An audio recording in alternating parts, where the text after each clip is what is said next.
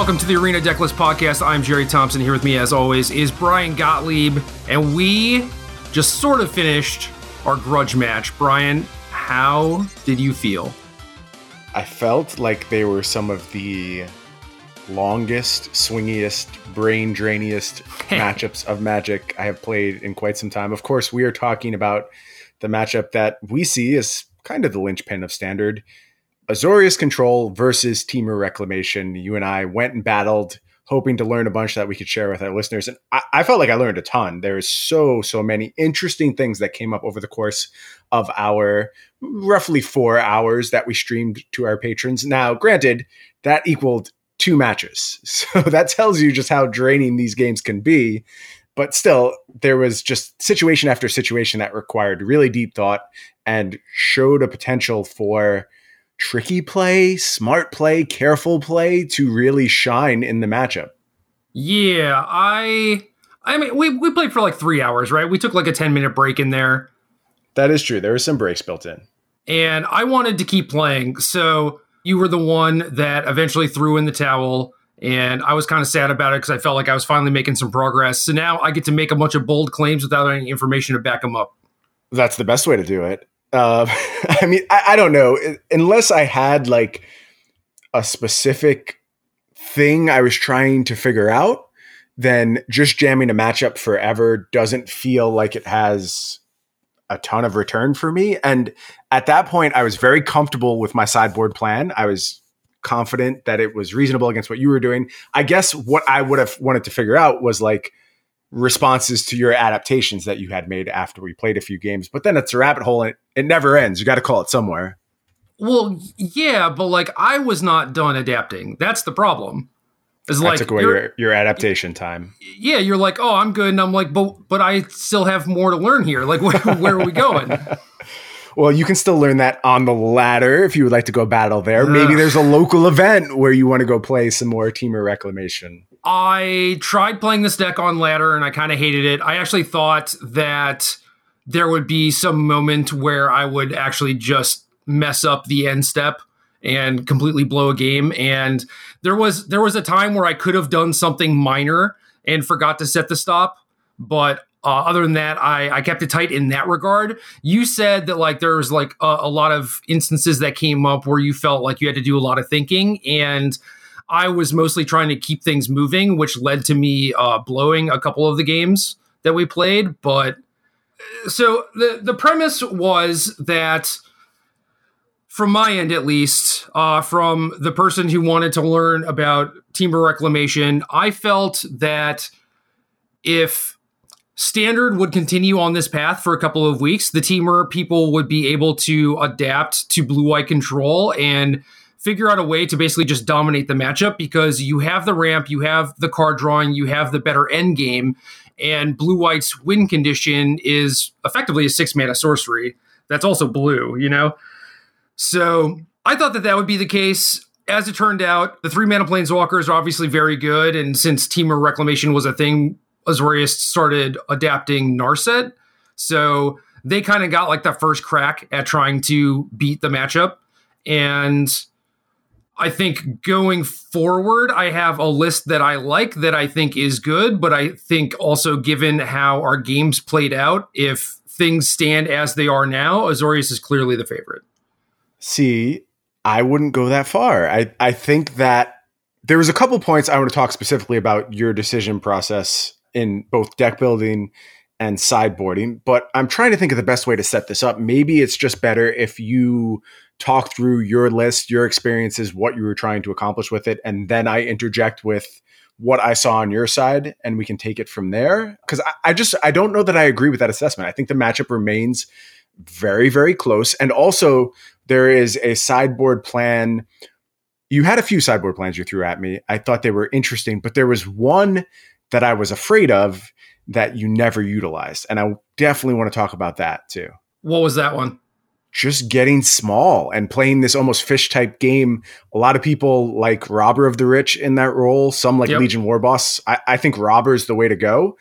In my preparation and thinking about how I was going to approach the matchup, that kind of setup was the one that gave me fits in terms of how I could configure in post board games.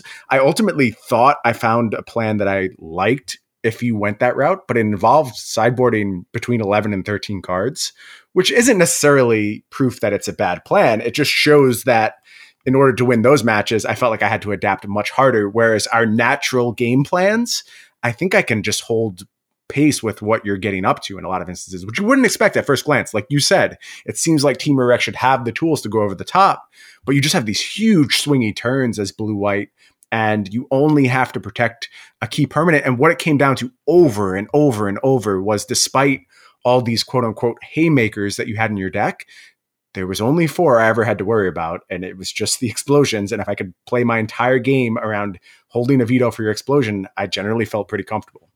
Right. And you you played the fourth veto, which came up yes. a lot. And yes.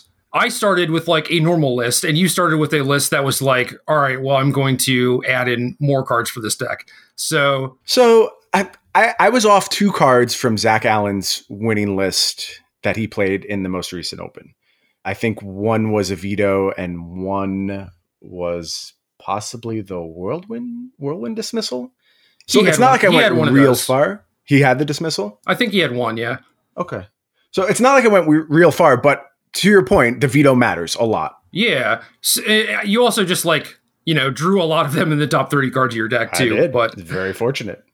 My list had three expansion explosions, which is one fewer than what most lists are playing. I mean, like some people are shaving on them, but with like four Thassa's intervention, a bunch of card drawing, I felt like I had enough to use my mana on, and then I would just need to find an explosion late.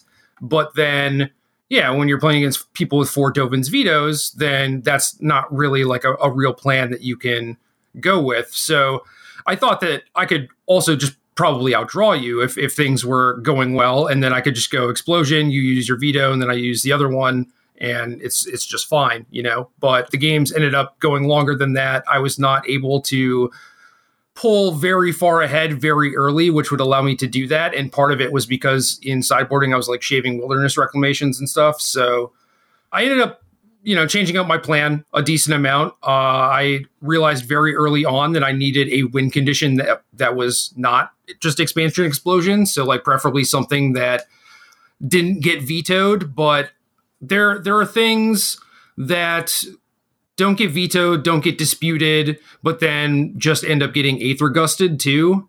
So mm-hmm. you kind of just have to pick the thing that you're maybe not necessarily going to lose to or whatever. Like there were definitely situations where I could have just like played Niv Mizzet turn after turn after turn, like force force you to aether gusted every single time, and then maybe run away with it. But that also means that I have to counter every single Elspeth conquers death and right. blah blah blah. So you, you do need to figure out a plan for sure. Uh, I wish there was like Gaea's blessing or something. Like I would crush you then.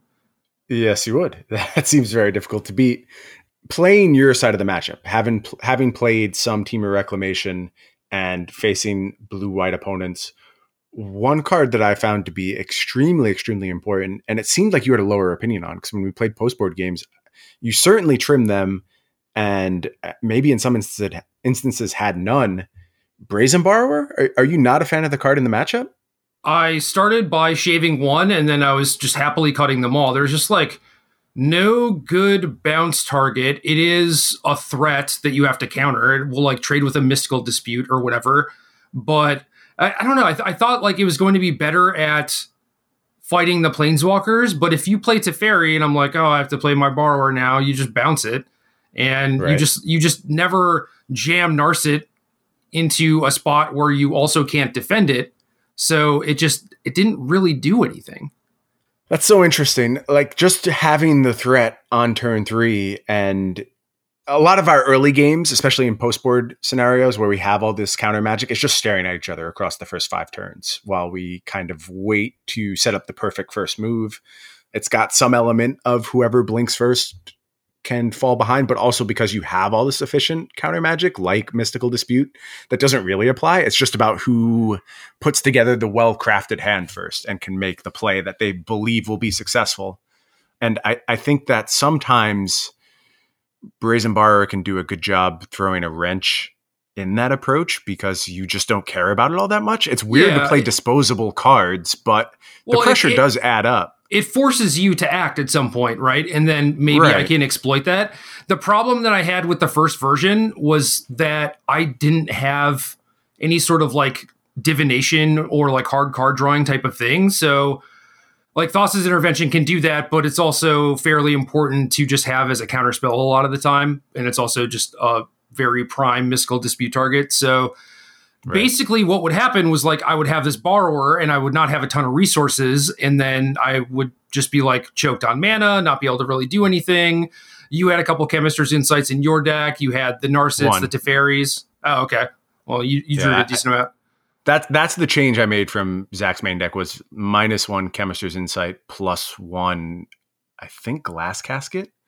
Okay. In the main, and then the sideboard, I added a second veto and cut a banishing light, and those are okay. the two cards I changed. Sure. Yeah, so I was just like, borrower is not really doing anything. Like, I, I can try and set up this fish game, but I don't think that that is what this deck should be trying to do based on the fact that it has like growth spiral and wilderness reclamation and mm. these these big X spells, right? It's like I think I am a favorite if I get to just sculpt my mana base, draw a bunch of cards, and then have more mana to win counter wars, blank your disputes, all that sort of stuff. And I agree that having something like borrower does allow you to play multiple game plans, which is usually pretty good. But I just don't think that Borrower is the card I want. And for the third match, I uh, that I had queued up, I had uh, like the normal post board configuration, but then I was going to try War Boss and Robber the Rich. And I yeah. In, in the post board games, there are so many situations where I'm just like, I just want a free way to ping these planeswalkers, right? Because I kept having to like yep. explosion your Teferi on one or your Narset on three or whatever. And I think that War Boss would do a good job of doing that. Whereas borrower, it's like a little bit more tricky, especially in the face of Teferi. That's a really good point. Like I said, there was a ton of time too when I was just narrating from my side, and I would point to situations where I was like, okay, if Jerry has Robber in his deck at this point, it's such a huge blowout for us. We've set up board states around the idea that he can't really punish us with a creature based threat. The haste, I think, is a really, really big get. Yep. And can really change how you play the matchup. Like you said, it's it's the planeswalkers, and in post board configurations, you're not keeping in Storm's Wrath. It doesn't make any sense to. And if you were, I wouldn't expose my planeswalkers to it. It's just not going to happen. Once I know you don't have it, I can play with my planeswalkers more aggressively, which is nice. But if you come back to a different way to punish that, like Robber of the Rich or even Legion War Boss, then I have to be incentivized to play a little bit more carefully again. So it's it's this really intricate dance that revolves around what your opponent is doing. And I think one of the biggest edge that Temur has in the matchup is the hidden information edge because what you are doing on your side affects my overall game plan so much more than what I'm doing on my side affects your game plan. Yes. Yeah, you you definitely have to react to me because I'm the one that can do the scary stuff. Yes. And I think that there were a lot of situations like I think most of the games played out this way actually except for like the one game where I was kind of like stuck on lands for a little bit where like I would get ahead on mana and you would have to play super cautiously and then I just like couldn't punish you. And a lot of the the reason for that, at least in the first set we played, was that I didn't have Chemister's Insight. And then in the the second set of matches, I had like two insights. I think I was like boarding up to three. Like I, mm-hmm. I was mm-hmm. planning on playing like two main and one board or something. It felt and, like you had a million. Right. Yeah. I mean, like they they chain into each other and had like interventions and all the cantrips and everything. And yeah, I mean, like I, I would maybe spiral, maybe not, but like play an insight on on four, and you would be forced to mystical dispute it just because you needed to spend that card. You know, yep. you can't just sit there while I'm drawing cards and building my mana base and everything. And I think that is the type of thing that is going to allow Temur Rec to get enough resources to actually punish you on those turns. And then there's one of the last games, maybe the last game that we played where I was super far ahead and had basically like all the options, and then just like three turns later, you had a Dream Trawler and a Narset in play when I had a bunch of counter spells in my hand. I'm just like, yeah, I blew this like very, very badly. I don't remember. Was that the game where you had a double mountain draw? Think that was a different game. Okay. There was one spot where like I was able to leverage that inefficiency really hard to set up a really key mid game turn. I don't know if it's the same one. But yeah, th- there's so many interesting dynamics. And you mentioned like you going to Chemist's Insight and me being forced to burn resources on it, that decision felt so contextual every time. And it was correct until it wasn't. And it was very clearly incorrect at that point. Like you have to fight over their ability to generate cards because if they just have all these resources, they will pull so far ahead.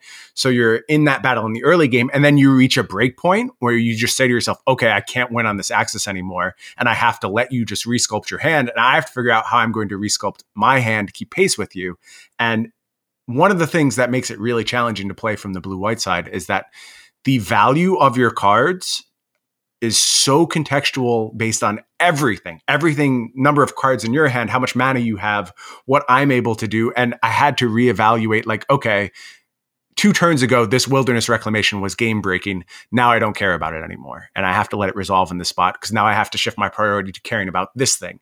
Right. and it's a really good study in the classic control player mantra of focusing on what matters because what matters in this matchup i think changes on a turn to turn basis, and it can be really challenging to identify. There was another game, for instance, where I had the option to burn a Dovin's veto on your wilderness reclamation and chose not to. And I think I fought over it with an Aether Gust, just wanting to save the veto for like a more impactful spot. But then the way the game played out, it very much turned that I should have just spent the veto because wilderness reclamation was the most important card given how our hands were set up. And in a bunch of other spots, it wouldn't have been, but like I had no real way to play through it anymore.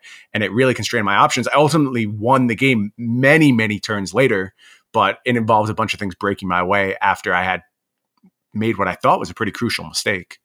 Yeah, I think I think that was one of the games where I was just like, all right, I, I feel like I can't lose. Like my, my hand is just rolled up and then I just end up losing like a million turns later. And it's like part of that was because I just didn't have win conditions that could get through Dovin's veto. Yeah. So in the second set of games we played, you did move to Hydroid Krasis. How did you feel about that in the deck?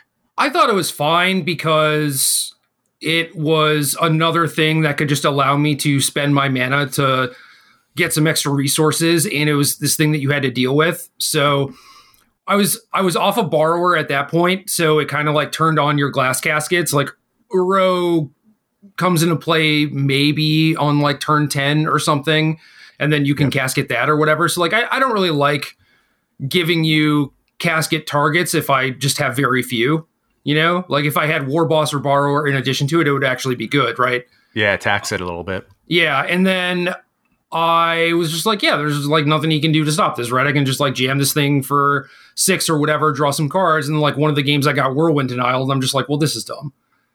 Yeah, that card was silly in a bunch of spots, and granted, like you need things to line up pretty well, but its fail state is also fine too. It wouldn't surprise me to see some number of these creep into main decks because it's just a fine counterspell in the early game, and then the blowout potential is really there. As long as this matchup is what matters then I, I think it's an important pickup.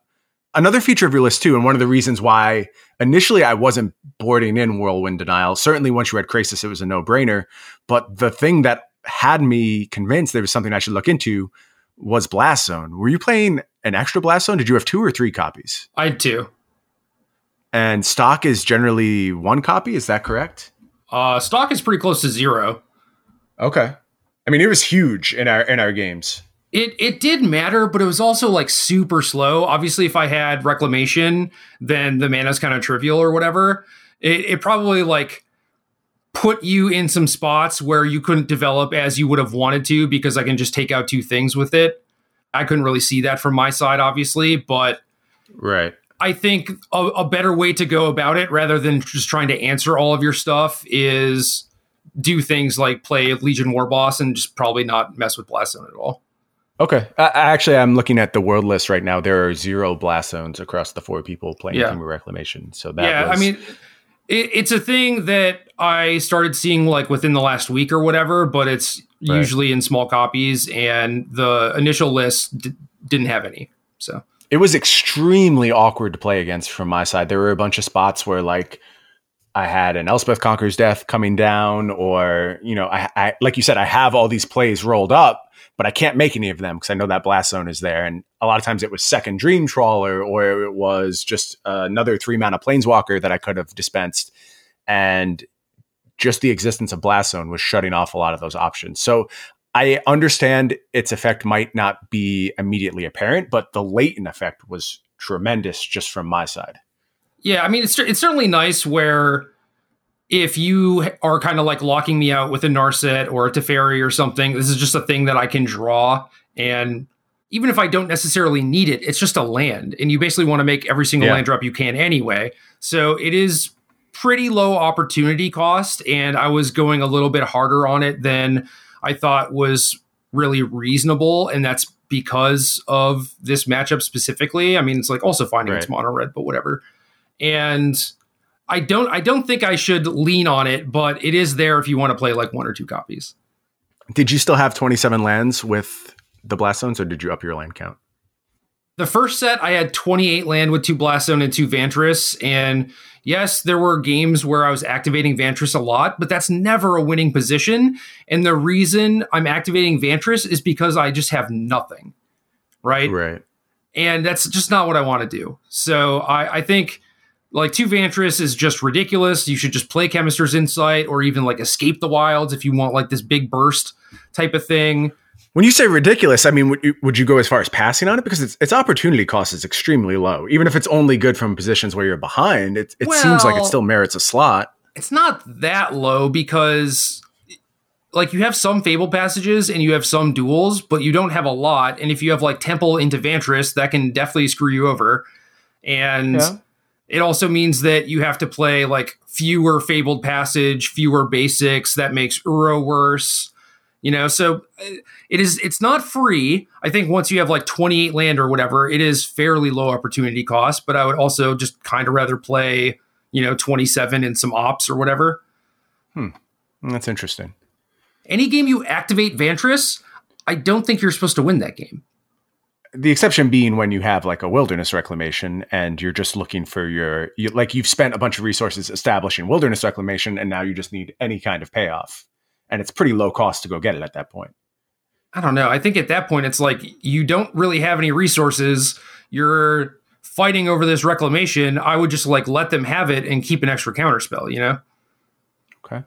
Certainly if you have access to something like Chemist's Insight, you can rebuild resources in that fashion. Traditional list, not doing that think, stuff. I don't think you can win without Chemist's Insight. So that is in defiance of a lot of success for this archetype over the past few weeks, which well, almost s- nobody playing Chemist's Insight. Success until Blue White actually got really popular and started winning and started playing Narset, you know? Okay. Now you don't but see look, them now you don't see them winning very much at all.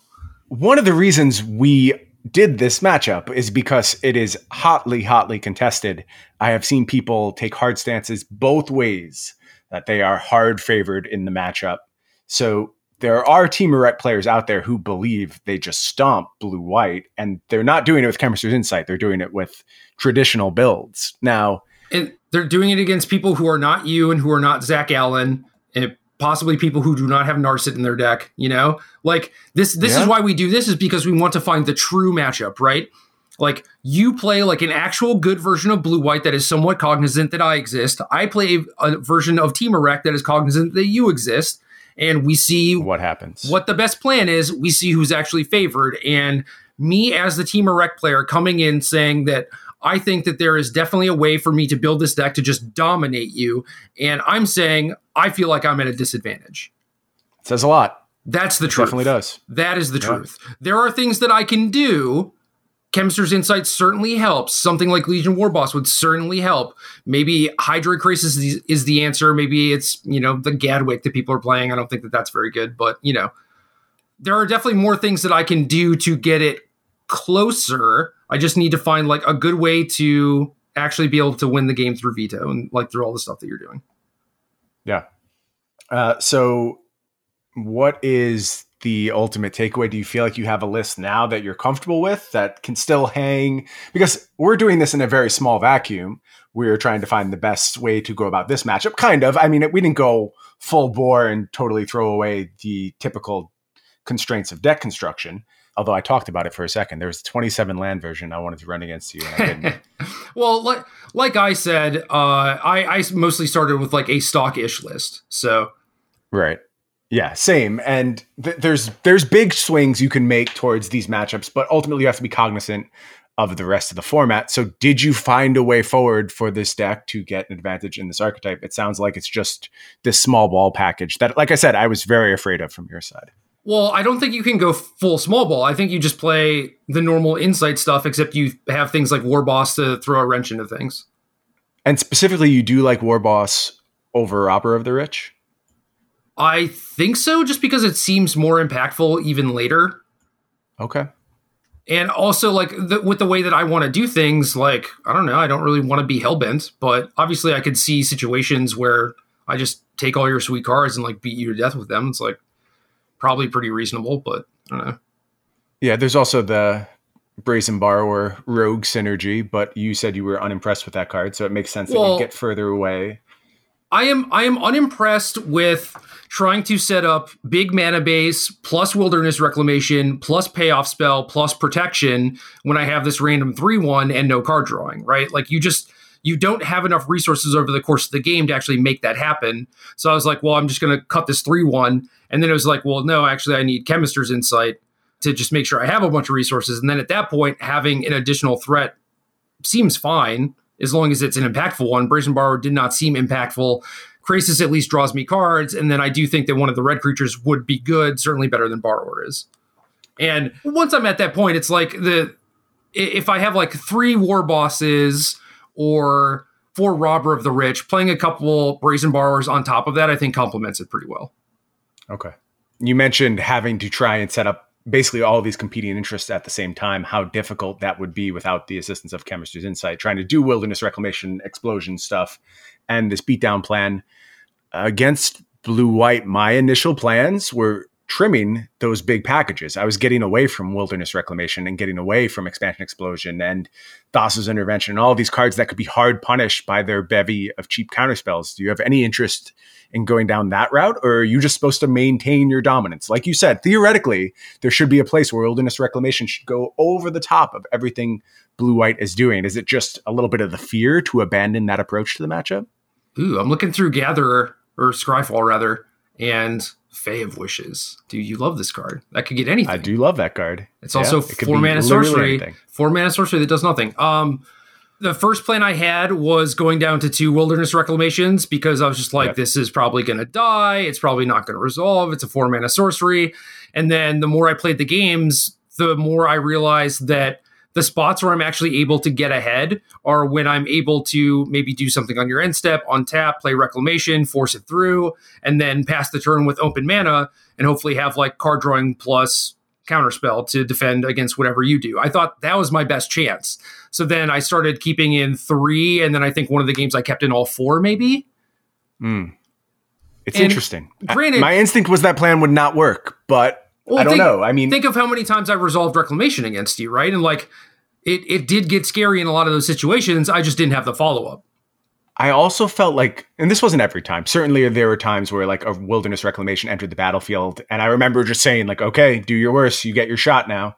I skated through some of those situations, but there's a bunch of other times too where I would see your reclamation and I would say, "Okay, I don't care about that card anymore."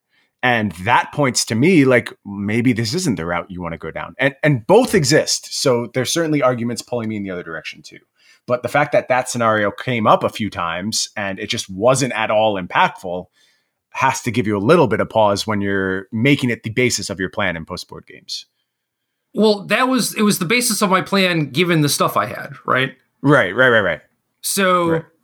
when I actually have Chemist's Insight, I think Reclamation is a lot scarier. And yeah, you're talking about situations where you're just like, oh, I actually don't care about the Reclamation because I have a Dovin's veto or two or whatever for whatever he tries to do. And it's like yeah that's that's the problem with my deck right? That's what i'm trying to fix is i have to make it so those things are actually scary for you. Right. Okay. And that's kind of what i was trying good, to do with Krasis, and then i just got stifled and it was like uh, what the hell? God damn it. I just can't i can't find anything that works you know I love me a stifle. Yeah, well that's the thing about blue white is the tools are really good. And if you build your deck properly and you adapt to the format, you will find some ways forward. A lot of people have been asking me about like splashes for Azorius control and I'm just like why? Yeah. What am I what am I trying to do? What do I need to clean up? I don't understand what the issue is, so, but I'm trying to get this edge. So Azorius is the best deck currently, and you have answers to everything. Why do you need a splash? Like people were talking about, like, know. oh, you know, splash Thoughtseize to beat Reclamation, and now I'm just like, why? Why? It doesn't Yep. doesn't matter. It doesn't make any sense. Yeah, it feels like you're just introducing a weakness to your deck at that point because certainly now your mana base is painful and mono red gets back a bunch of the percentage that I think it has lost. Like I feel very comfortable on the blue white side against mono red. And when you're not getting punished by the aggro deck as the control deck, uh, things are pretty good for you. Now, if people start doing adaptations and shifting more towards these two matchups, then mono red should get another chance to shine. I don't know if that's where the metagame is at right now, if you were to ask me a forecast going into this weekend's events, I would say mono red should be trending down. We just got worlds decks. Granted, these are very laggy. Like these were submitted uh, probably eight or nine days ago at this point. I don't know the exact date they were put forth. Uh, so maybe we shouldn't be looking towards them for information. But at the same time, the general public will. And the fact that mono red did tie for the most representation amongst some very strong players will certainly inspire people to give the deck another look. But my instinct was going into this week, mono red should be going way, way down in popularity. Yeah, I kind of feel that way too, or at least they need to figure out a way to deal with blue white control. I don't know. Just I mean, like what what is blue white bad against? Like you said, it has basically all the answers. It is actually really good. So what do?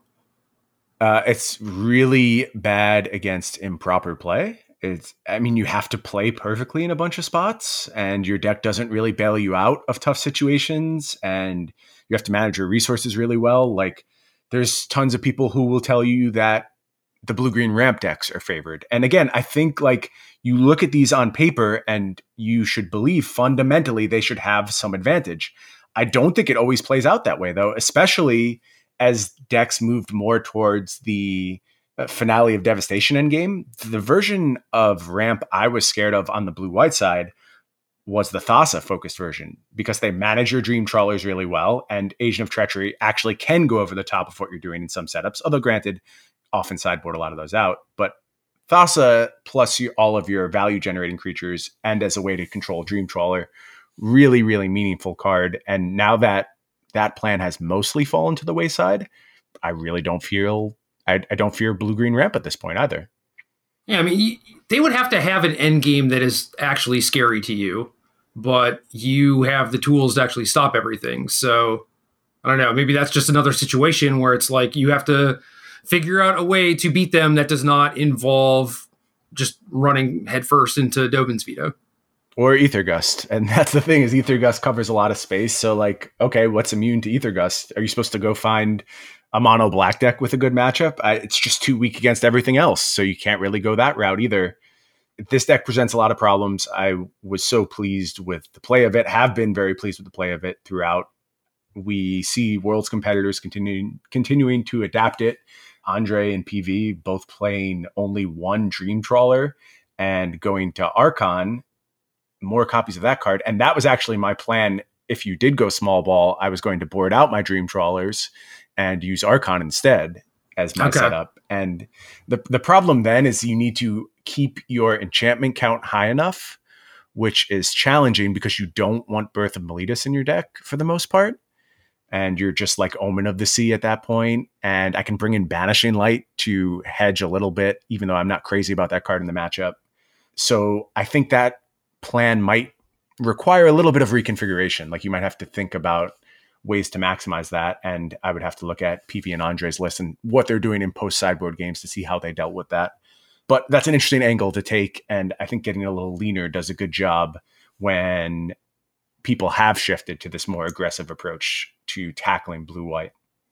Yeah, it's still still going through Scryfall here. I don't know. Like there's there's some interesting planeswalkers, like uh something like Tamiyo. You know, I talked about Gaea's Blessing, and it's basically just like I can I can draw my deck. The problem is I just can't actually get a win condition to resolve or stick. Right. And Tamiyo, if I get to slip one in, could put me over the Dovin's veto count, but still like kind of iffy. I mean, like any Tamiyo is basically like an additional explosion, right? Right. At least one, if not multiple. Yeah, yeah, yeah. I mean, I, I would assume like basically, I assume all my stuff is going to die as soon as I play it. Sure. If you care. Yeah, and then like a yeah, lot that's of these, probably a safe assumption. a lot of these things. I mean, Niv Mizzet, Shifting Ceratops, Chandra Awakened Inferno, all these uncounterable cards that just get Aether Gusted. I did kind of want to try uh, a situation or a plan where, you know, I do just jam Aether Gustable things over and over and over again and see if I can actually just get one to stick and have it kill you and see if that's any good. But I don't know. Yeah, it's it's it's a big struggle, and all these cards, which seem like they should be set up to punish the deck that is built around counter spells. You mentioned six mana, Chandra, Niv Mizzet. They still have these weaknesses. They have huge weaknesses to Aether Gust, and then if it does resolve, Elspeth conquers death, somehow cleans it up. So you have answers to just about everything at this point. It's just about rationing those answers, putting the right ones in your deck to begin with. Yeah, having all the uncounterable cards just be green or red and then get Aether Gusted is like what what the hell? Got him. I don't Just, under- I don't how we drew it up as blue mages. I don't understand. One of the cards that does seem good that could be actually pretty threatening is Improbable Alliance. Oh, okay. Yeah, that was a big thing in these Temur Rec decks. I know uh, Emma and Autumn use that to great effect in pre Theros Temur Rec decks. So maybe it's worth exploring that one again. I mean, that's another thing that gets gusted and you can bounce it with Teferi and Narset kind of makes it awkward, right? But like Hmm. I'm looking for things that just ping down your planeswalkers, and going wide with this one enchantment that makes a bunch of fairies seems pretty good. Yeah, I could buy that. It does require a little setup, but if you build around it, I it wouldn't surprise me if you could maximize that card. Yeah, I would have to play Opt, and I wanted to play Chemister's Insight anyway, and then I'm already playing a bunch of Mystical Disputes just like you, so, you know, we can have these pretty reasonable fights early on, and I could probably stick one. I love the classic trope of going to a two mana threat as a way to crack open these. I I don't want to quite call this a control mirror, but there's certainly elements of that where both players have access to a bunch of counter magic in post board games. Yeah. No, I mean it, it is. It I, I think that these games are super interesting. They just did take a long time and I don't know, I, I probably could have made that a lot easier by just like conceding in some spots, even though I wasn't really dead. Uh, yeah, I had the same experience where there was a few times when I creeped towards that concede button, but ultimately thought I should play to the small amount of outs. Yeah, I guess next time we should just be more cognizant of that and just try to get reps in because at that point it's like so I did learn that okay, I actually have problems killing you. There are these games where I get super far ahead and then just end up losing anyway. I need to solve that problem, but like once I figure that out, we don't need to play those games anymore, right? Right. It's like we we already did the important stuff, and then if my deck is set up to be able to kill you and capitalize on that, then cool. And if it's not, well, I still have this problem to solve. yeah, that makes sense to me. So yeah, I think I think I just need more threats overall, and I need to make it so you can't just keep two mana Dovin's veto up and have it completely brick all the stuff that I can do. Agree. I fear your threats. Get more of them into your deck. Yes. Do you think that we should follow up on this at all? In what way? Do we need a, a second set of games just to test some of these theories out? I think so. I mean, like I said, I, I never got to finish my side of things. I was I was gonna try and like find someone or play on ladder or try and get you to do it again, but I just I don't know. I'm like writing an article today and in the middle of moving and all this stuff, so I didn't really have time to set that up. Yeah, we can we can do this again. We'll set up one of the reasons why we cut it a little bit short is we had some technological issues. We would we had hoped to live stream this to all of our patrons. Unfortunately, we ran into a uh, stream limit in Discord. You can only stream to ten people at a time. That doesn't seem at all useful to me. Nope. Um, so we weren't able to share with as many people. We did get VODs up for all of our patrons. So once we have that techno- technological hiccup figured out, I am down to go back, explore this matchup a little bit more. Uh, I also want to look at some changes on my side. Should I get into the deck construction principles over on the Azorius side? Things that I was really high on, sideboard plans. You want to hear about all that good stuff? What if I play Thirst for Meaning and Arclight Phoenix? I had Thirst for Meaning in my first builds of Temur Rec, and I liked it a lot, and nobody else did. Arclight Phoenix is you've gone too far. That's what I was waiting for. Uh, yes. I, I, had I had Thirst in the one that I played in the PTQ, and I played a couple uh, Omens, but Omen of the Sea is so bad in this deck. That's interesting. So again, looking at the deck submitted for Worlds, it looks like we are mostly dealing with a split among players. Let me verify that before I say. Well, it's weird. Okay, so Jean Emmanuel Depraz has just opt, four opt. Autumn has a split. Kavartek has four Omen of the Sea. And Leveratto has three Omen of the Sea, two opt. So there is no consensus whatsoever on which of these cards you're supposed to be playing.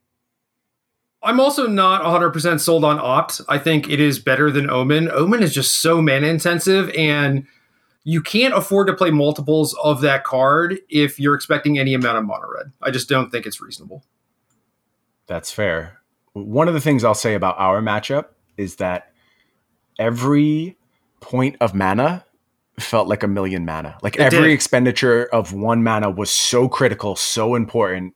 And I think that's a consequence of like very mystical dispute heavy games. Yes. It's something you really have to account for in your planning.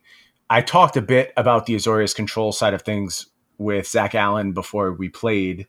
Dude, and, and you got help? Oh, of course I got help. Scum. Look, I, I'm not foolish enough to think I have all the answers. One of the things I do well in Magic is source information and talk to people who are smarter than me and listen to what they have to say. And when it comes Ugh. to this deck, I am very willing to listen to what Zach Allen has to say. We've also agreed on a bunch of things along the way, which helps, but I, I think he's done a lot to move the archetype forward. Stuff like Chemister's Insight is just big brain. Nobody was doing that before he did it in his list. Uh, I see the value in it for sure. But his sideboard plan, I, I disagreed with. He liked leaving in shatters in the matchup as opposed to leaving in glass casket, thinking yeah, that like it's I, better I, to account for ambusher. I saw you had a shatter in one of the games, and I was like, huh. I did, and I was like, "This is garbage, and it's not staying in my deck anymore." And the shatters left, and I went to Glass Casket instead, and it, it just felt way better, even in a world where I was concerned about Nightpack Ambusher because I didn't know your deck list when we started playing. So I, I had no clue what your sideboard plan was going to be. I posted it in the thing. I didn't look. I didn't want to cheat, Gerald. Yeah, you, you only you only added Dovin's vetoes and talked to the man, the myth, the legend, Zach Allen. You I know, added a Dovin's veto. That's because a Dovin's veto, which I would one hundred percent do. No, I would 100% do that if I was playing a tournament. It was the deck I would have registered in a tournament. It was not at all slanted towards beating you. I was completely fair and reasonable oh, yeah, in the I would, changes I, I would definitely play four mystical disputes main deck if I were going to a tournament this weekend. Unbelievable. No respect.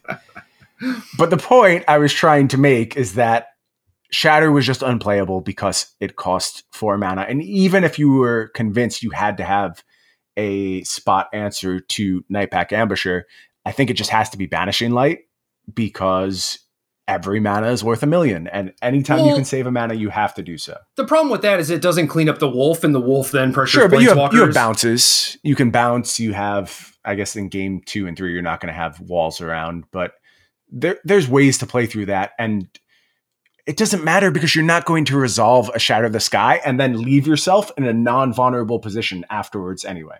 Unless you've like already stuck a Teferi, and then it doesn't matter what they're doing on their side anyway. Yeah, I mean, if you stuck Teferi, then their ambusher basically doesn't get to do anything, and you right. have it for the bounce on the wolf. And right. So that was one of the uh, big points of differentiation, and that's what really il- illustrated the principle to me of you need to save mana wherever possible. Well, if you if you cut Shatter and then I board in War Bosses, I kind of like my spot there. Agreed. And that's the squeeze I was feeling. Okay. Now I can still play through that card with things like Aether Gust. I, I have options, but my options have gotten slimmer. Yeah, I'm just saying that like if there's a turn where I get to play a war boss and get the one one protected, even if you deal with the thing, I still have the one one around, which is not trivial, you know. I agree. I agree. Each body matters a ton, and if it costs me a Teferi minus, that often matters a lot. Although I had a lot of empty Teferi minuses just to get the card, which not ideal. I, I would like to address that a little bit more, but like in post board games, I don't think there's anything you can really do about it. Like you're not bringing in Birth of Meletis to account for that. So yeah, uh, I don't know, something to think about. Yeah, there there were a lot of times where that came up, and I was like, God, why don't I have a way to punish this? You know, yeah. like I have to then spend a fry on it or something. And if I had War Boss, Robber, even Bonecrusher Giant or something, I would have felt much better about my life. That was one of the things too. Is like there's cards that are very bad, and you know they're very bad. Things like Storm's Wrath, but like the absence of that card entirely from your deck changes dramatically how I can play all of my games. So like are you supposed to keep in one just so I have to respect it and I see it at some point? Now it's different. We're going to play a bunch of matches, right? So, yeah, I thought about that with Storm's Wrath too. Where like there were definitely games where you just ended up with a bunch of stuff in play, and if I had this to clear things out, but I mean at that point it's like if you have Teferi, Narset, and have gotten to use them, I don't think my Storm's Wrath is resolving, and certainly against Teferi, I can't fight it anyway. So Right. No, that's a good point. But yeah, it, it might put the fear in them, right? And make it so they don't overcommit. And I just don't think you care. Yeah, probably not.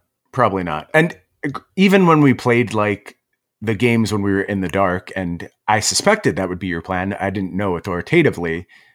I was still far more aggressive with my planeswalkers. I, I certainly wasn't playing around it at that point anyway. Right. But I mean, like I said, there's really not an opportunity for me to actually punish it either. So, yeah, you have to play some pretty inefficient cards. Things like Scorching Dragonfire, talking about cards you just don't you don't want. These are just not things you can realistically do. So, yeah, Dragonfire is pretty decent because of Annex, just in general. But using that to you know, kill a planeswalker that's already gotten some use is not ideal. I, w- I would be fine with some bone crushers, but it's also not really what I want to be doing. That's why I want something like War Boss that makes a body to pressure it, and also, you know, it's basically like a two for one, right? For super super cheap, and it's a two for one that is fighting you on an axis that you are probably pretty light on ways to actually deal with. So that's that's what I would try going forward, and Robber the Rich seems fine, but if if I play it and it just gets killed, it's like you you get no value from that, you know? Yeah, I agree with your point where it has to be part of a package and Brazen Borrower has to remain part of your plan and you just have to be looking you have to be much more aggressive. You have to be looking to steal games early with the entire way your deck is configured. Yeah, and I don't really want to do that with my growth spiral deck, so I'll just play some random war bosses and additional threats, make it so you can't hold open veto. But yeah, uh, from from your side, yeah, talk about blue Eye control in general. Like obviously you cut Birth of Meletis, you shaved Elspeth Conquers Death, I would assume. You cut Shatter entirely. Kept all the Dream Trawlers. That was like I don't think it like changed the game all that much, but if there was a window where you got to like slip it into play, then it sort of put a clock on me and made it so I couldn't explosion you. Like it kind of put you out of range of that, but doesn't seem like the ideal threat for the matchup? It's not. It, it really isn't. I, I did shave one Dream Trawler a few times as well. Like I said, I think the idea of just like going to a bunch of Archon and post board games is pretty appealing. The problem is like it's vulnerable to Fry too. And Dream yeah. Trawler actually can protect against Fry, but your Fries are taxed, right? It's not like you have the luxury of saving a bunch of them. Basically, they will usually, yeah, they will kill Narset or Teferi on sight. So maybe that's enough if you're going really hard on Archon, but you do need to reconfigure and make sure you're getting uh, value from the tokens as well, and that's tough. So we'll see if that ultimately becomes a plan they go to. But yeah, you you have my sideboarding plan right. It's just lose the shatters, trim an Elspeth, trim a Dream Trawler, and get rid of Birth of Meletis as well. And then you just are this crazy control deck with an a preposterous number of counterspells. I bring in the four Aether Gusts, all four without a doubt. Uh, the additional Dovin's Vetoes, the Mystical Disputes, and the Whirlwind Denials. it's just a bunch of ways to fight you on the stack. And you have very few cards that you care about from the opposing side, and you have a million answers to all of them. And you are just patient. You think through a lot of my time was spent thinking of maximum punishes. Like, okay, if I take this plan, what's the worst thing that could happen? Can I recover from that? The answer is usually yes, because you do have something like Elspeth Conquers Death, which, if you commit really hard to anything other than a wilderness reclamation, or even if like my my mistake is to put a lot of resources into sticking a Teferi, well, unless that Teferi is immediately removed by Fry, then I'm going to get to untap an Elspeth Conquers Death and be right back in the driver's seat again. So that's a lot of what I spent my time setting up, just thinking about, okay, is this the spot where I can accept any punishment that could come my way? What's the worst case scenario? And how do I rebuild from it? And just the cards present mean that you have tons of options for rebuilding. And I, I, don't know that I really have much more to say about card selection. These these are the most powerful cards you can play in blue white, and they do their job very well. Yeah, the, the punishes from my end were basically wilderness reclamation plus multiple spells. I think that was usually what would actually help me in those situations. It was never like, oh, I get to resolve this one specific thing. Like one specific thing is basically never a punish. Yes. So always got to be doing multiple things. Yeah, the the other card I'll just make a passing note of. I already said my piece. Whirlwind denial was huge in a bunch of spots, and maybe that's being a little bit results oriented. But I do think the fail state on this card is good enough that people should probably be playing it in larger numbers because the blowout potential is just huge, huge, huge, huge. Especially if people are going to go to Hydroid Krasis, having a nice clean answer for that is very good. Yeah, I mean, had I known that that card existed, I I could have, you know, played around it or whatever, or certainly built around it. But yeah, the, the first time I just like jammed and got denial, I'm just like, ah, this is so gross. You know, it, like it feels terrible. It it does feel absolutely terrible, and especially since I didn't know it was there and could have done a lot of things differently. You know, it was just like we both have a bunch of open mana. I could have passed and like Chemister's Insighted or whatever. Eh, but I was just like, oh, I can just like play this and have two disputes open. Like, what's the worst that could happen, you know? And then I just get binked with that thing. Right. I'm just like, damn it. Found it. Found the worst thing that could possibly happen. Yeah so I it was spots like that where I'm just like, yeah, I just I lost on the spot. You know, like I think this game was very competitive, or I was even ahead because of all the card drawing I had, and yeah, found it. Found the one way I lose. So I, I talked about on my side the things I feared from you. What were the setups you feared from Azorius Control? Was there like moments of despair you had in playing the matchups? I know there were times where for whatever reason, I, I guess I, it would always be like Narset reveals. You would know two or three cards in my hand, and it's just like veto, veto, absorb. Does it feel helpless on your side, or is it, there always this window where you're like, okay, if I can just play to the spot, I'll find a way to force through what I need. There was there was one game where you had a bunch of stuff, and this had to have been when I didn't have insight, but I was like using Vantress and you know, eventually like found a fry or I was looking for like a fry or a blast zone, right? And to take out one of your planeswalkers so I could actually start doing stuff. And I eventually found it, and like those things get through your counter spells for the most part. So yeah, it, it those situations like never really feel helpless until you have like an actual card drawing engine or you know, maybe you Narset into Veto and then you Narset into Narset or something. Like then it actually feels bad. In those situations when you like play a Dream Trawler and still have like two counter spells open, it's like, yeah, okay, I'm dead. But you give you give the Temur Rec deck a lot of time. Yeah. Oh, for sure. One of the interesting points of Zach's deck that I really like and I adopted for my list as well. He plays three copies of Castle Ardenvale, and I think that is mostly to punish the mirror, where it's like the yes. most impactful draw you could have did it ever have any meaningful effect on our games? I mean, I certainly made tokens and like attack with them, but did it ever force you into plays that like otherwise you wouldn't have been forced to make? I, I don't recall any instances of that really. So it it clocked me a reasonable amount and made it so I just couldn't sit there and do nothing. Right. But it also made Uro just do nothing, basically. That is true. Yes. There was a game I lost, but I switched to a plan where I'm like, okay, I I maybe can deck him, and that's the only possible way I can win. And it was uh, involving Castle Ardenvale just bricking your Uro for a bunch of turns. Yeah, and I thought Uro was going to be pretty solid. It ended up just not being great because of Castle, where like you can kind of cycle it away somewhat early. You can't really jam it on three because then your opponent can stick a Planeswalker, so you normally have to like wait a turn and then, you know, it's like, oh, I'll play Uro with Dispute open, but then they're going to be able to play Planeswalker with Dispute. So do I have a good answer to that? You know, so like you said, basically every mana feels like a million in the early game. when I would finally use the Uro and have the consideration of like, well, do I want to bring it back? It's like, well, can I fight this to Fairy? Does it even matter because they have Ardenvale and 10 mana, you know? So normally I just ended up doing different stuff with my mana rather than trying to bring it back because Ardenvale just bricked it. It just meant that it did nothing. Yeah, really think this is a good adaptation from these lists, a higher number of Castle Ardenvale over previously it was certainly leaning towards the Castle Vantress side. Like Zach's list, I had three Castle Ardenvale, one Castle Vantress. Very, very happy with that split. Vantress sucks. Yeah, it, it just it might be didn't matter.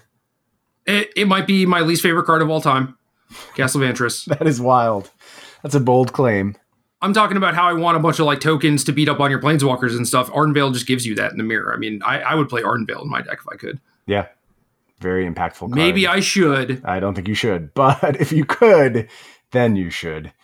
You got to be super careful though, because going back to the principle of every mana is a million, there were a ton of spots where, like, theoretically, I can just sink my last mana into Ardenvale at the end of turn, and then you have the opportunity to punish me. So it really does require a lot of discipline on the blue white control side. It's not about maximizing your mana, it's about maximizing your mana safely. Uh, there were spots where I had like a reclamation or two, and I was just like floating all this mana and then passing when you had like insight or whatever, mm-hmm. and you just you couldn't use it. Yep. Just for threat of me doing so, and I just had nothing. I just had to go through like minutes of like tapping and Sure. tapping my lands, just so you couldn't cast the insight. But it's like it, that matters, you know. Oh yeah, absolutely. Yeah, all this stuff matters. Like I pointed out to viewers, there was a point where I had to put full control on because if I didn't, I lost the game on the spot. Like you would just know and kill me. So when you're playing on ladder, when you're playing meaningful games of arena, you should be considering those things for sure. Yeah. oh, So I messed this up once, and you messed this up once with regards to timing on Aether Gust targeting Wilderness Reclamation. Mm-hmm.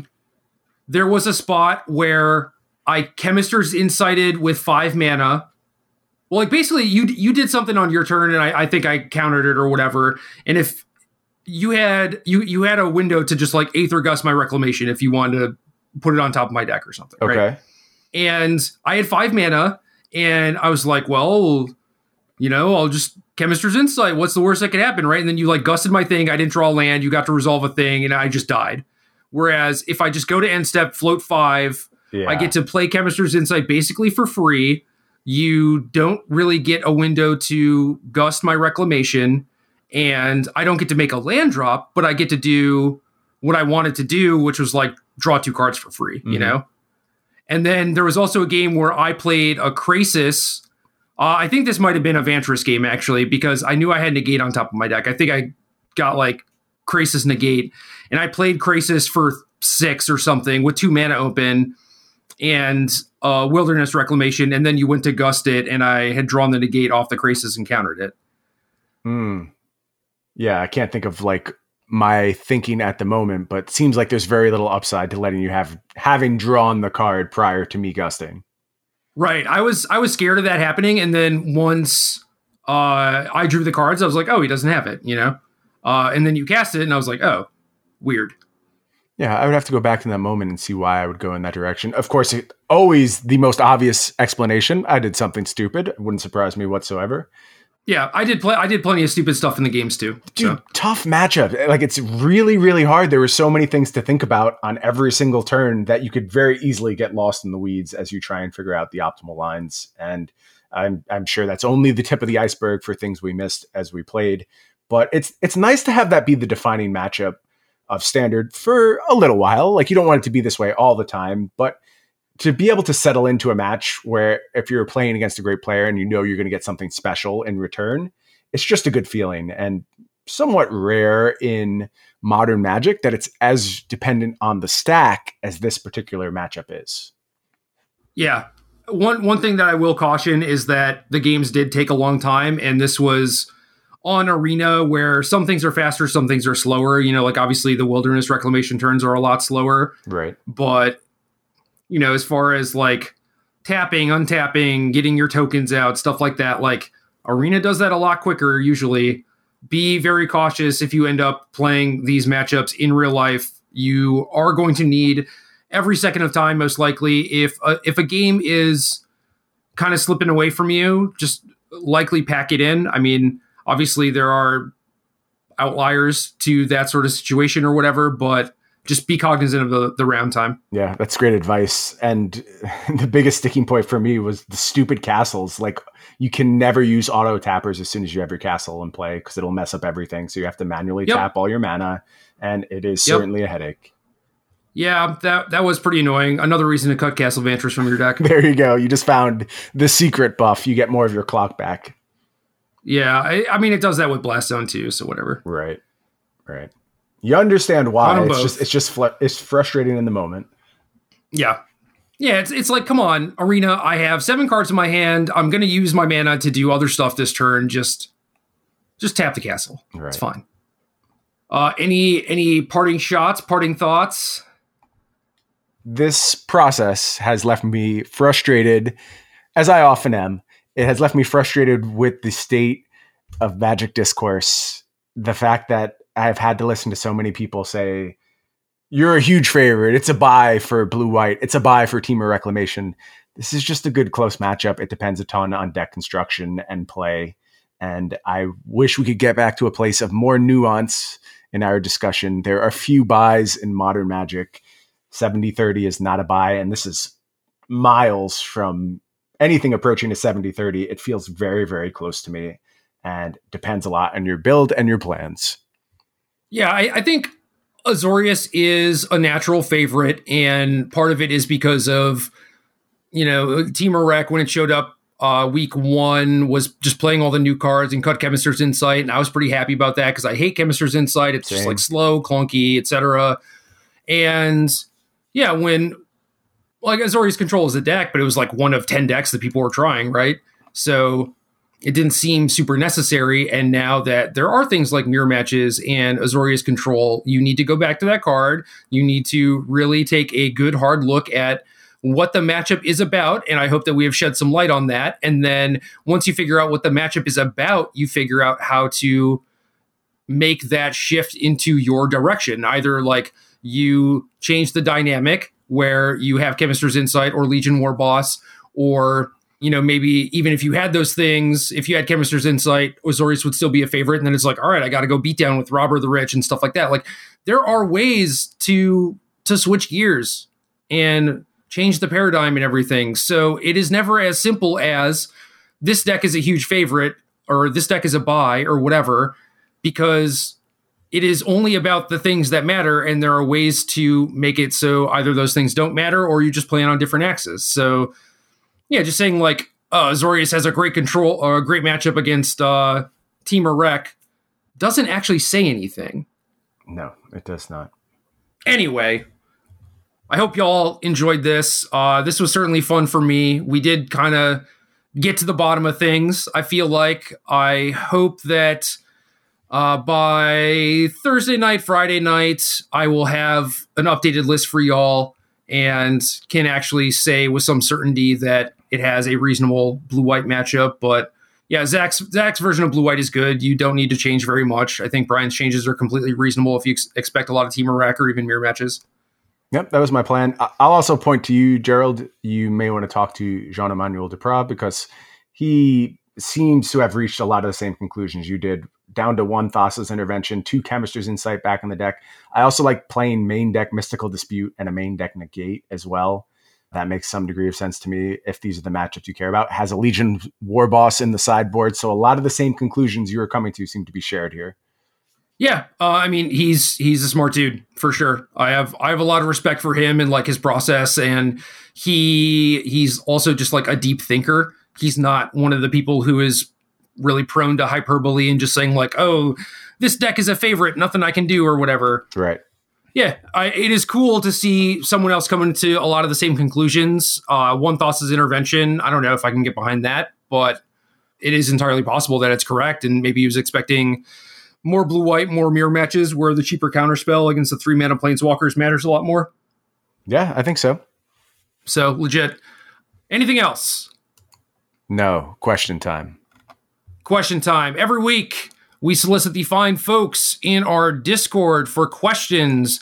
We pick our favorite question arbitrarily answer that question, and the person whose question we selected gets a fine Arena Decklist enamel pin, the only place to get it. Uh, so if you want to get in on this action, patreon.com slash arena decklist. Also, you get access to, you know, various happenings like uh, this grudge match that we just played and decks for what we're going to play each weekend and all sorts of good stuff. Yeah, all kinds of good stuff in the Patreon section of our uh, community. Love sharing that stuff with our patrons and hearing their success stories that come from the decks we share, the tips we give. It's always nice to hear. Feel free to share those anytime, listeners. Dude, Phoenix, people missed you in Phoenix, man. Had a lot of people shout out the podcast, just random people walking by giving me high fives. I went outside, said hi to a friend of mine. He took out his earphone. He's like, That's weird. I'm listening to you right now. Good stuff. I always like to hear that. And yeah, I had a had a couple people ask me if you were there. Uh, someone wanted you to sign some uh, Fleshbag Marauders and the yeah the, the other one. What's the other flesh bag? Oh, uh, plague something. Is it plague something? That's not that's not right, but whatever. Okay, we'll give it to you. Yeah, I'll take it. I take those wins. You were sorely missed. The question we picked this week comes from the coach, aka Stu Summers. And Stu asks, why do the data restrictions hurt the community more than help it? And why does WotC seem to think otherwise? Stu is talking about how Frank Karsten, by order of his Wizards of the Coast overlords, is no longer allowed to post every single uh, deck list for constructed GPs which was pretty cool. And I think people were pretty happy about it. But then uh, people got to use that data to some degree. Frank used that data to talk about like win percentages and who had the best conversion rates and so on and so forth. And Wizards in general has been sort of anti data, where they have limited the amount of information we get from Magic Online. So there used to be like several daily events per day, and they would post the three one and four zero deck list from all of them. And since they switched to leagues now, uh, like twice a week for each format, they post a, a bunch of different decks that have gone 5-0, but it won't submit multiple copies of like the same deck. So say everyone was playing Zach Allen's blue white deck and it 5 0 30 times and then mono red 5 0 once, you would see one blue white deck, one mono red deck. So they're they're doing their part to limit data because they feel like it helps formats get solved quicker. I disagree. Brian, how do you feel? My feelings are complicated as they are on many topics. I think their goal comes from a place of wanting to enable more creativity and discovery and magic. And I go back to when I was becoming introduced with magic and that feeling of exploration and having to piece things out for myself and understanding every card it, it was special and it's a feeling that i've spent literally my entire life chasing like there has never been such an impactful moment in my i mean I, I would go as far as my actual life as well as my gaming life. And then those first few weeks of just like learning about all the magic cards that existed and all the potential decks I could put together and things being very unsettled and unclear and the discovery space that I had to really play in and enjoy. And it's a really noble thing to want to restore that. And I think that's what this is about. I don't think it's about like protecting themselves. And I don't think it comes from an a moral place. I, I, I just think they want to ensure someone showing up at FNM can do FNM type stuff and still have a chance, and the metagame just doesn't get shaken out immediately and distilled to the best possible deck. So that's nice and that's noble. I also think it's impossible. And I think it's in contravention of the way the world actually works. And somehow, some way, people are going to get this data. They want this data. This is how we engage with basically all games. It's not Magic exclusive. It's Hearthstone. It's Battlegrounds. It's League of Legends. It's Dota. This is what we do as gamers. We analyze things, and it's part of the process. And it's something that a lot of us have grown to enjoy because we know we can't go back to that world where we just don't know what's going on anymore. And as much as I want to, no amount of wishing will do that. This feels like some of that wishing and trying to get back to that space. And I just don't think it's plausible at this point. So while I understand their goals and I am not going to sling mud at them for wanting this to be the case, I just don't think it's going to happen. And look, if, if you have a way to actually reinstill this sense of exploration, then I'm all for it. Do it. I, I, want this to happen. I want data to be restricted so we can do that type of stuff again. But I just don't think you do. And I, I don't think anyone does. And that's not how the world works anymore, basically. You would have to shut down the internet. Yeah, I, that's my read too. Like there's there's too many sources of data uh, someone's going to go scrape arena. And the other thing too is like Wizards giving this to Frank. You know, Frank is going to present a measured, reasonable analysis of this data. He's going to put forth a narrative that moves things forward, that shows, hey, this is the best deck, but look at this deck, and what if this happens? And it's going to be a really thoughtful, well explored piece. If you don't curate this data and don't put this in the hands of someone who you know will do so. Someone else will step up and take this, and maybe a less thoughtful person takes it and spearheads the charge and uses this as a way to rile up the internet to support constant bannings or to just drag wizards for making mistakes. And it just seems like the devil you know is so much better than the devil you don't. And taking this access away from Frank, I don't know. It doesn't sit well with me like I said, I can understand what we're attempting to do here. I think, at least as I see it, this is what we're going for. Maybe I'm completely off base, but while it's a noble goal, I just don't think it's going to happen. I agree that Frank is the ideal candidate to present this data because, like you said, he will put forth an incredibly rationalized and reasoned take, and he will not focus on, you know, the the sky is falling type of stuff, right? He's looking for like those data outliers like, oh, is there a deck that is good against Hogak? If there is, I'm going to highlight the hell out of that, you know, because that is an interesting data point. And that's that's what he's trying to find, you know. It's like yeah, I I know that like Inverter and the Breach deck won a bunch of matches or whatever. I want to know what else did, you know? Yeah, I'm right there with you. And I, I think that was the focus of Frank's work for the most part. It was moving the metagame forward. Yeah. And I've I've said this basically for forever. Uh, you know, since they started restricting the data, like I go through all the Magic Online lists and basically wherever there are deck lists for me to look through. Right, if there is some big tournament, I've likely looked through the deck lists, and I'm not looking for how many blue eye control decks made top eight. I'm looking for does this person have a cool idea because I don't necessarily have every single idea and if I get to take someone else's idea, splice it onto something else that I'm working on, I mean that's that's how I've been able to create decks that get to move formats forward. Right. And if you restrict my data to, well, here's a blue eye control deck, here's a Temur Rec deck, here's a mono red deck, you don't get to see the rest. You don't get to see the things that are on the cusp, right? Like the 4 1, the 3 1 deck list. And granted, the the preliminaries post those those lists. I don't know why, but also those tournaments are super small. Yes. So you're you're not really getting like a good sample size of things. But yeah, like I don't I don't just want to see the five O's. I want to see the four ones. I want to see things that went three and two, but are novel ideas. You know, I don't want to wait six months for someone to finally 5 0 with it and have it get published or whatever. And I'm sure that that has happened a lot. Yeah, there's also like the single card strategies that get lost to the wayside. Something like Temur Rec, where, you know, maybe a week ago someone had Improbable Alliance. They, they, probably did. Almost certainly someone has been playing that card. And you would have seen that. And when you went to do this series, you would have been like, okay, this is the way forward. Now you had to go through a few more steps till you reach that point. And maybe that's the little tweak that just snowballs the metagame to a different place. You never know.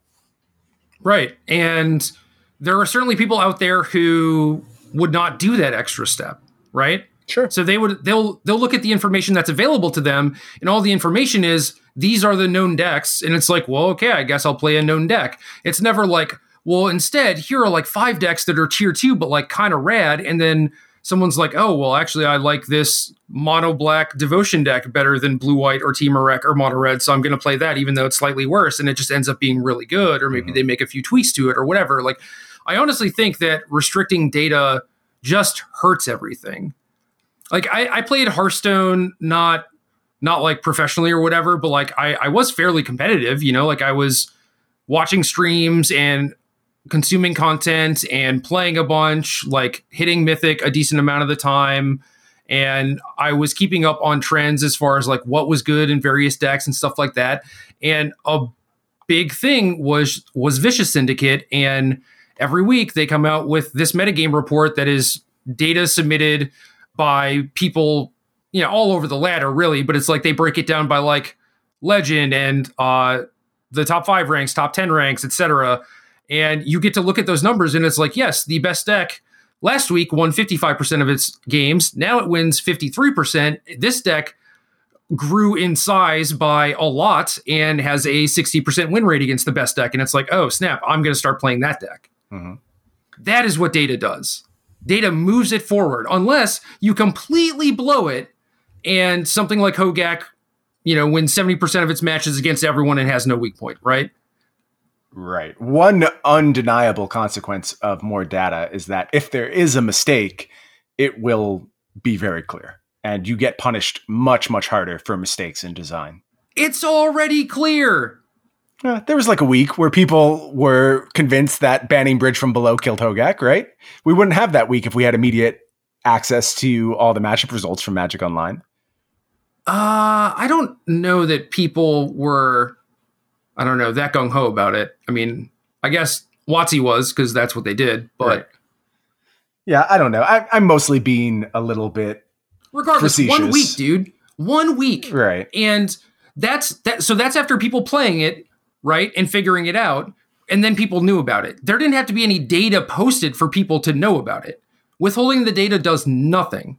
If anything, it's like, oh, actually, Affinity has a 60% Hogak matchup. Then people start playing Affinity right? Uh, you don't have the data, so no one starts playing Affinity. They're just like, oh, everyone's saying Hogak is busted, so I guess I play Hogak, or I don't play the tournament because this sounds like garbage. Yeah, that's the really bad result that I think we're trying to avoid. But like you said, it may have this decision probably has little consequence on avoiding those type of scenarios.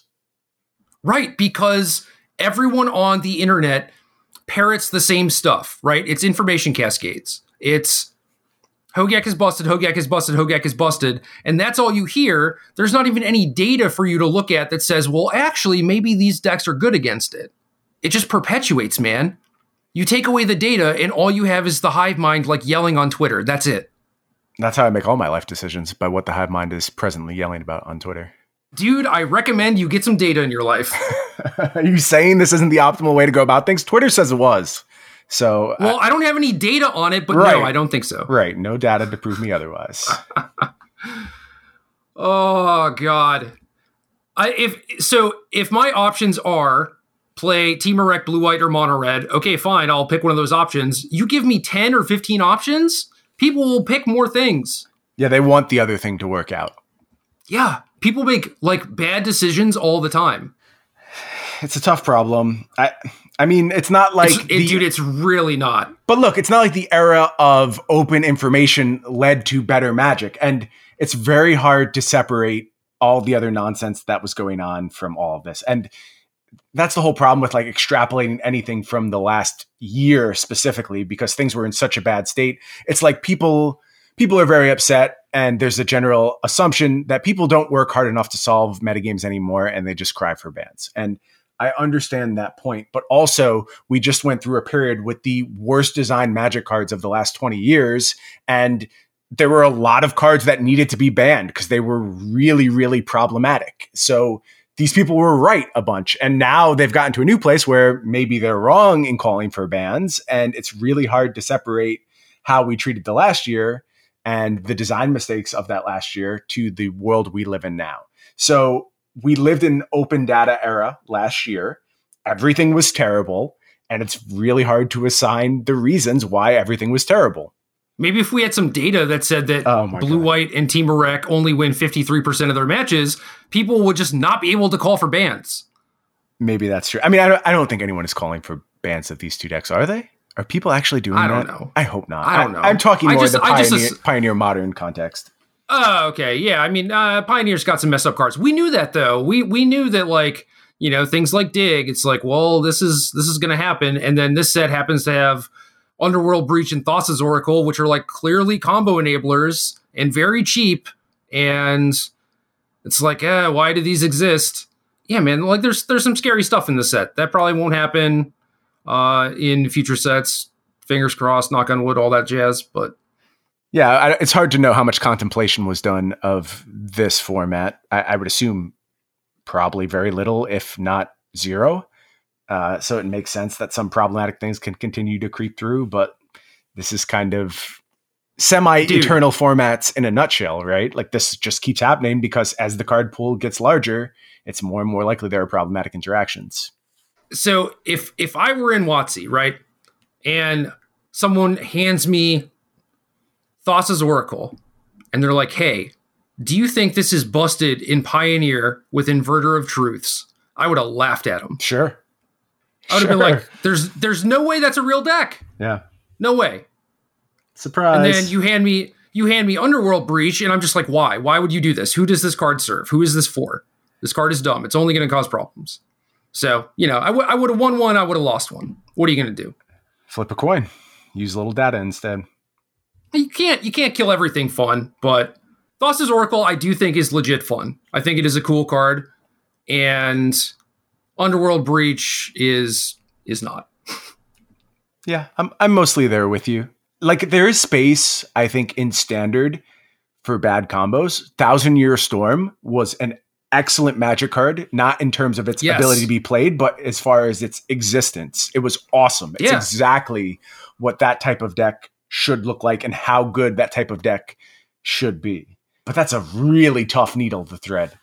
Definitely create sideways strategies, just like weird things that people can do that basically amount to memes. Mm-hmm. And then someone will tune it within an inch of their life, get it as close to tier 1.5 as possible, but ultimately fail. Those decks are rad.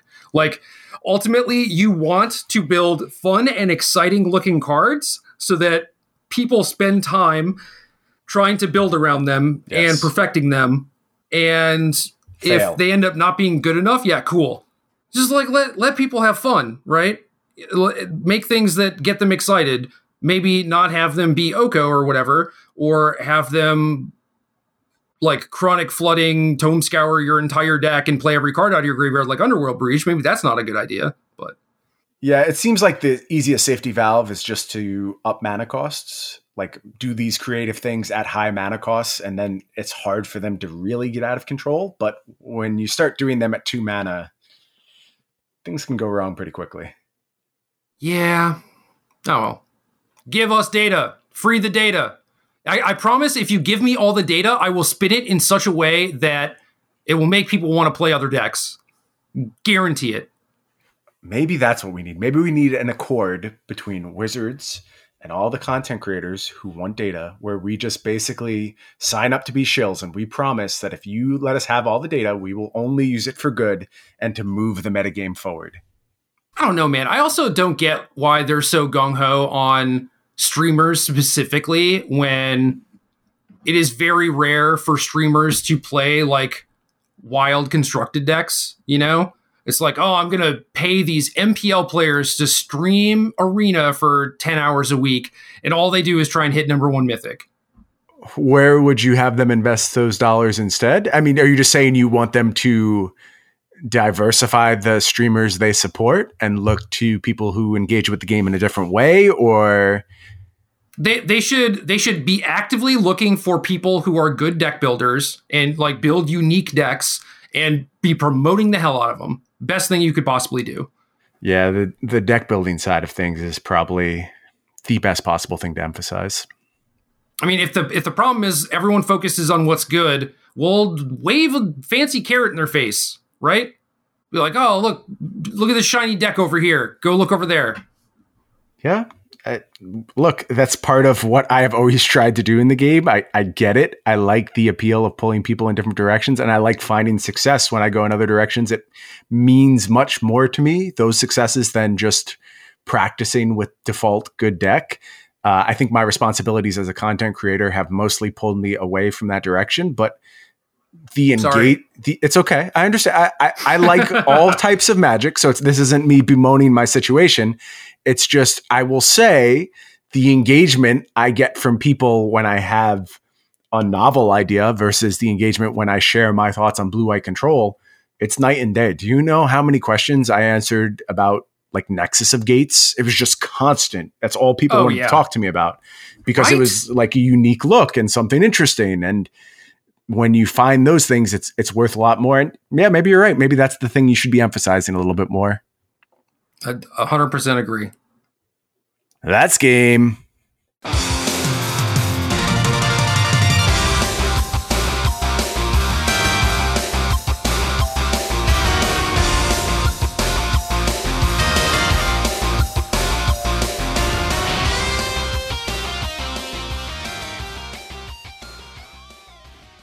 Good luck.